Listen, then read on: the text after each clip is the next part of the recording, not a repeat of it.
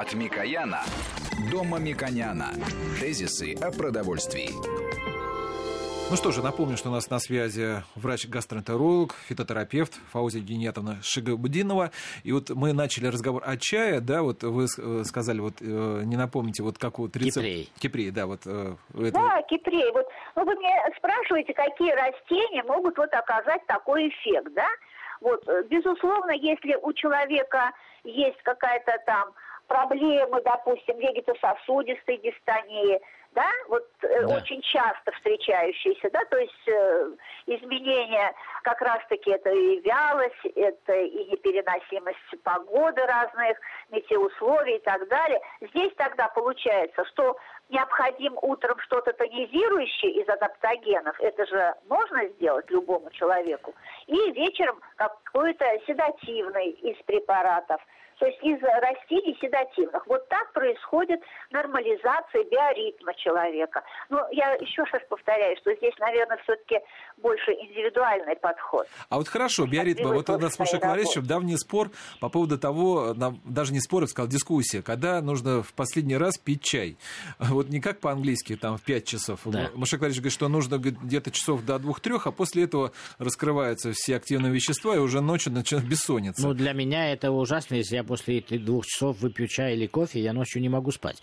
Это на самом деле все врачи скажут, ну, что это, это индивидуально. Так. Да. Ведь здесь я и говорю о том, что вечером обязательно, э, желательно седативным эффектом Какие? Э, трав, травы, да, ну не то трава, а чаи, да? Какие? Тут же тимьян, тут же, ну, может быть, пустырик, он немножко резкий, вот, э, допустим, душица, да, мелиса, мята, вот такие э, обычные уже проверенные временем растения, которые оказывают такой легкий седативный эффект. Ромашка. В вечернее время ромашка, да. безусловно. Ромашку можно употреблять в любое время. То есть она не обладает таким уж резко выраженным седативным действием.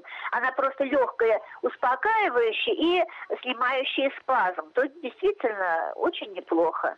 Да, ну вот у меня из э, личной практики, наверное, э, наши коллеги очень часто встречаются. Сейчас огромное предложение э, разных напитков. Когда вы приходите в кафе, в ресторан, в гости, вам да, предлагают да. такое количество напитков, чая, такого разнообразия, что мы часто путаемся и даже не можем распознать, что нам нужно.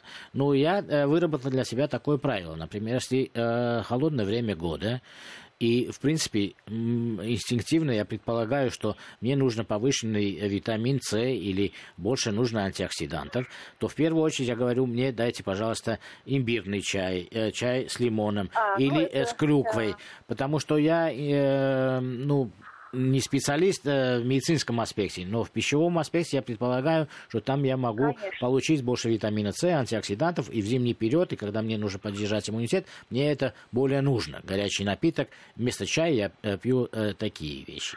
А во второй половине дня как раз я пью э, ромашку, я пью мяту для того, вот чтобы... видите, да. вы интуитивно очень правильно подходите. То есть вы пи...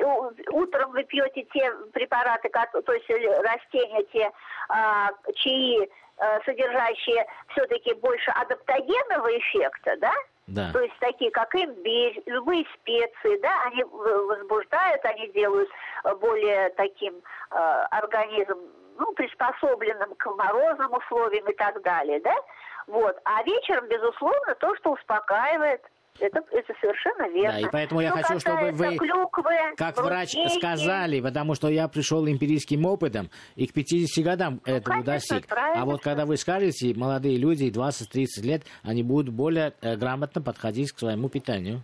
Да, вот то есть я и хочу сказать, что да, действительно, любое, э, вот дикоросы вы говорили, любое лекарственное, э, то есть любые ягоды, ягоды, такие особенно, особенно я подчеркиваю, такие как брусника.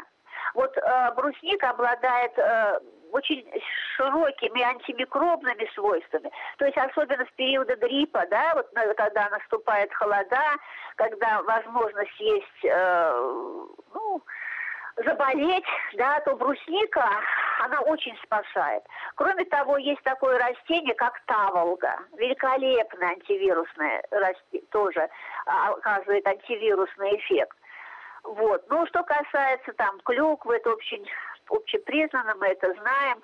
Но сюда могут быть отнесены и любые другие, тоже облепиха, тоже э, пожалуйста, они все обладают да, этими свойствами. Э, мы говорим, да. конечно, о мерах, которые просто улучшают э, сопротивляемость организма. Мы не говорим Конечно. о э, болезнях, которые неизбежно сопровождают жизнь человека. Поэтому я бы хотел, чтобы вы несколько слов и тезисов сказали о клинической фитотерапии, как это выглядит в современном научном мире, как это организовано в России, потому что я знаю, что большая тенденция в мире идет к возврату тех пищевых ингредиентов, которые дает природа. И многие э, лекарства были основаны, вначале они формировались на основе этих знаний. А сейчас, э, да, да. А, а сейчас э, новая тенденция, и люди пытаются э, вернуться к природе и взять от природы уже на новом уровне знаний э, больше полезных свойств. Как э, современная наука и клиническая фитотерапия выглядит, как это э, применяется э, в России, в больницах, насколько это распространено и какие тенденции в будущем вы видите?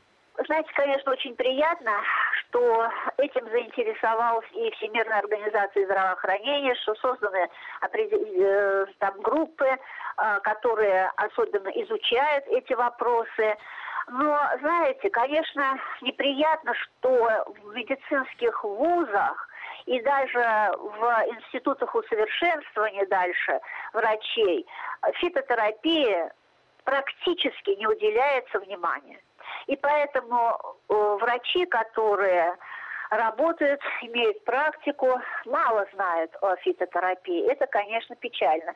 Мы у себя в своей э, вот, медицинской академии Казанской на кафедре клинической фармакологии пытаемся немножко этот э, пробел ликвидировать, но это тоже удается с трудом. Дело в том, что фитотерапия – на долгие годы не была признанной а, как метод лечения. Вот, и это сказалось, безусловно, что в последние годы, да, в последние годы интерес к фитотерапии возрос, однако надо сказать, что а, все-таки и уровень преподавания остается как-то еще ну, низкий фитотерапии, и использование лекарственных растений в лечении тоже мал. Вот что я могу сказать. В то же время надо сказать, что клиническая фармакотерапия при правильном применении лекарственных растений оказывает великолепный эффект. Во-первых, потому что она может применяться длительно, она воздействует на все органы и системы. То есть а, одна трава может оказывать действие при многих заболеваниях, а, это раз. И может применяться длительно, без серьезных осложнений. В то же время надо сказать, что неправильное применение фитотерапии тоже может оказать э, ненужный эффект.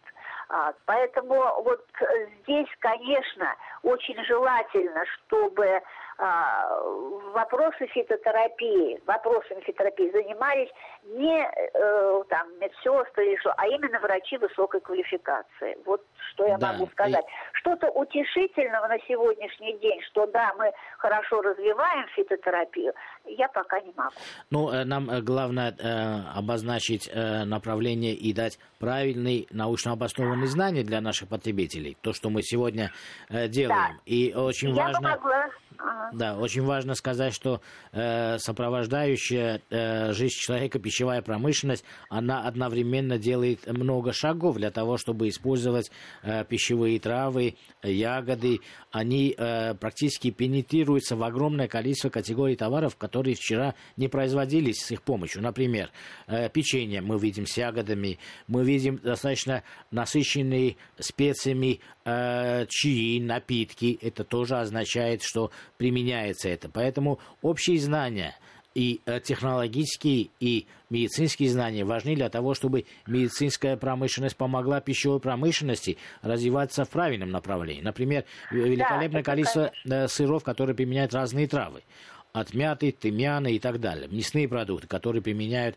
э, разные семена, разные э, пряности, и это тоже э, может оказать фитотерапевтический эффект.